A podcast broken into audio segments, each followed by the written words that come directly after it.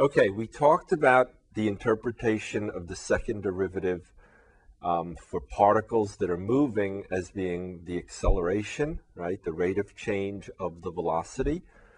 A second interpretation is more geometric. We're back to graphs.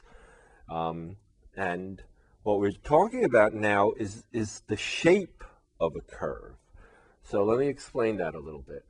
If we had a point on a curve over here at A, and another point over here on the curve at B, then certainly the curve from A to B will be increasing.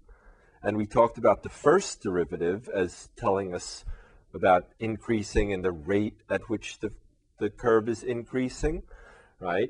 But suppose, I mean, we have, we're here and we wanted to get to here, right? We could talk about the shape of the curve as being this sort of an increase, right? Where we what? We increase slowly, and then as we move along, we start increasing more rapidly, right? How do you know we're increasing slowly and then more rapidly?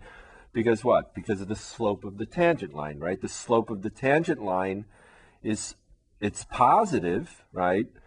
Right, the slope, but it's sort of a small positive, and then we're over here, we're getting to be a big positive, right? On the other hand, we could go this way,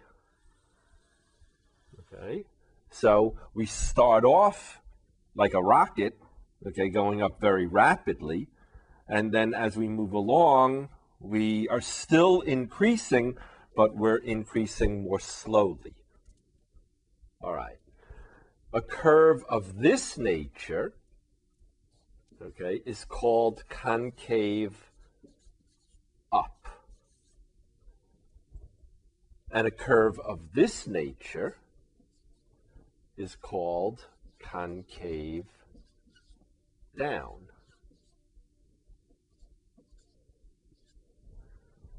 All right? Now, the way you can tell about whether a curve is concave up or concave down is to look at, at any point, look at the tangent line. All right? If the, if the curve sits below the tangent line, or alternatively, if the tangent line sits above the curve, then the curve is concave down. Whereas if the curve sits above the tangent line. Alternatively, if the tangent line sits below the curve, then the curve is called concave up. All right? The same, the same idea works for a decreasing function. If we were over here at A and we went to B, all right, the curve is decreasing, the curve is falling, right? The derivative will be what? Negative, right? The rate of change of the function is negative, but over here, right, are we big negative or small negative first derivative? Right, a small negative compared to what? A big negative, right? We're diving down now, okay? In terms of the tangent line, right, is the curve above or below the tangent line? Right? The curve is below the tangent line. So if the curve is below the tangent line, or alternatively, if the tangent line is above the curve, this this is then what? Concave, what? Up or down? right. This is concave down. And right, if we had this situation, okay, and then again, right, there's the tangent line.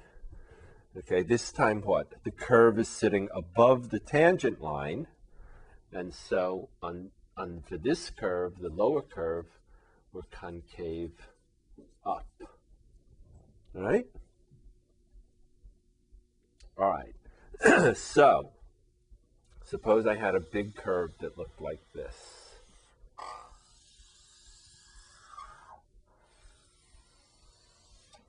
Okay. All right, and here I'm going to put in a few points. A, B, C, D, E,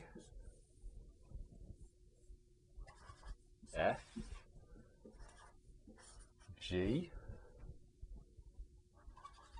H. All right?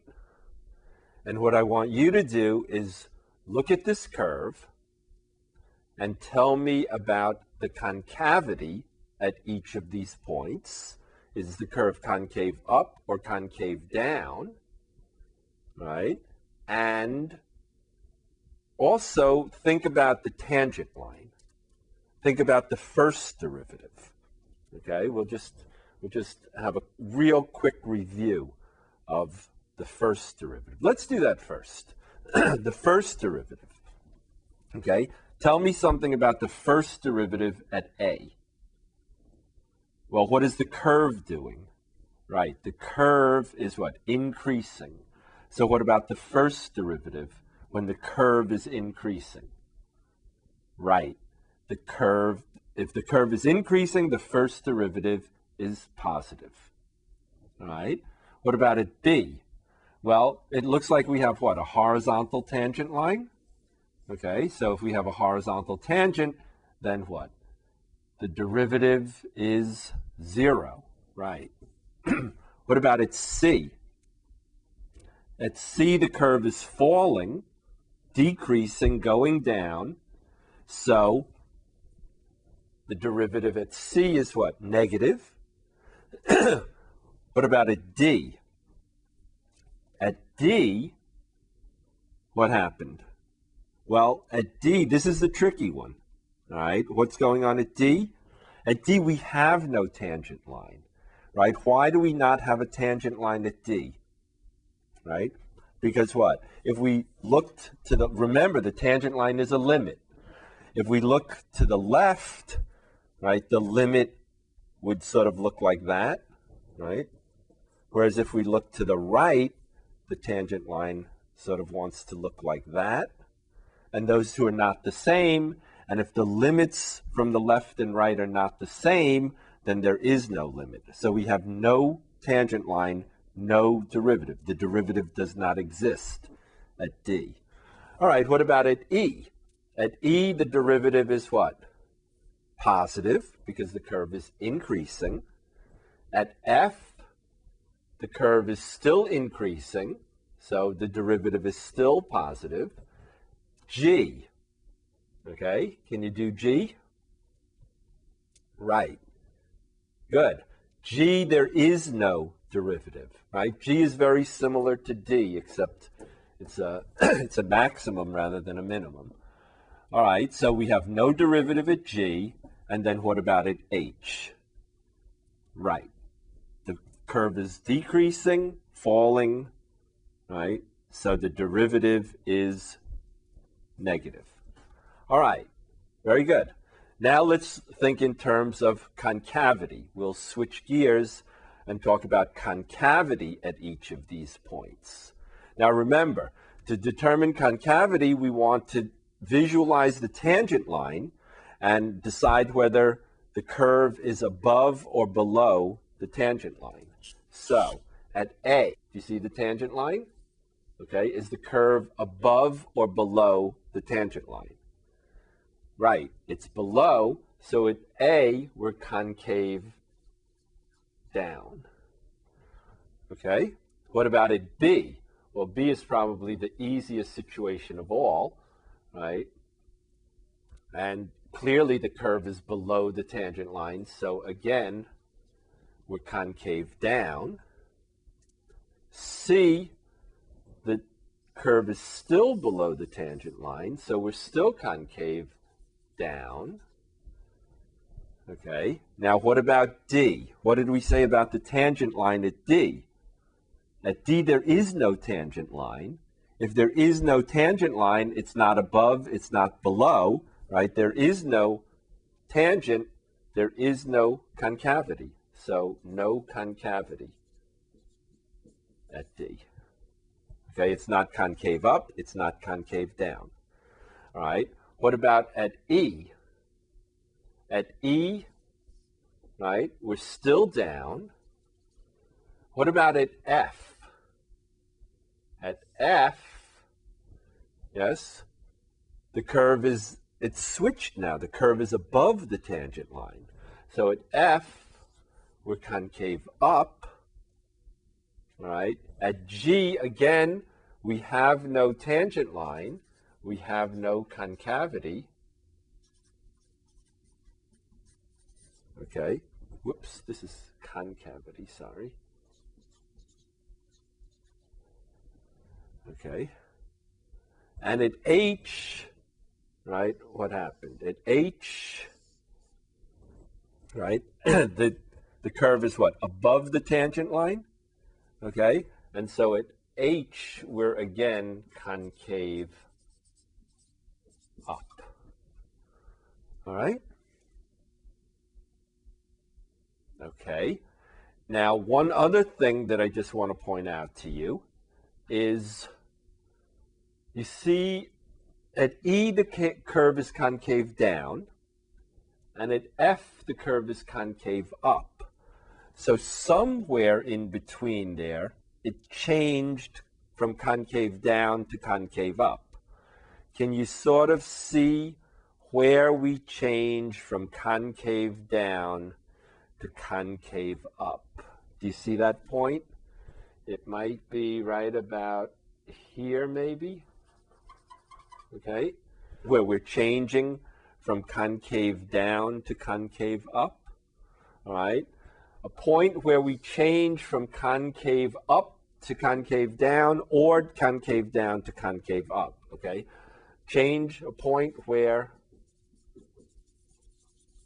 the curve changes concavity. Okay, and it's either up to down or down to up. Okay? Such a point has a special name. It's called an inflection point.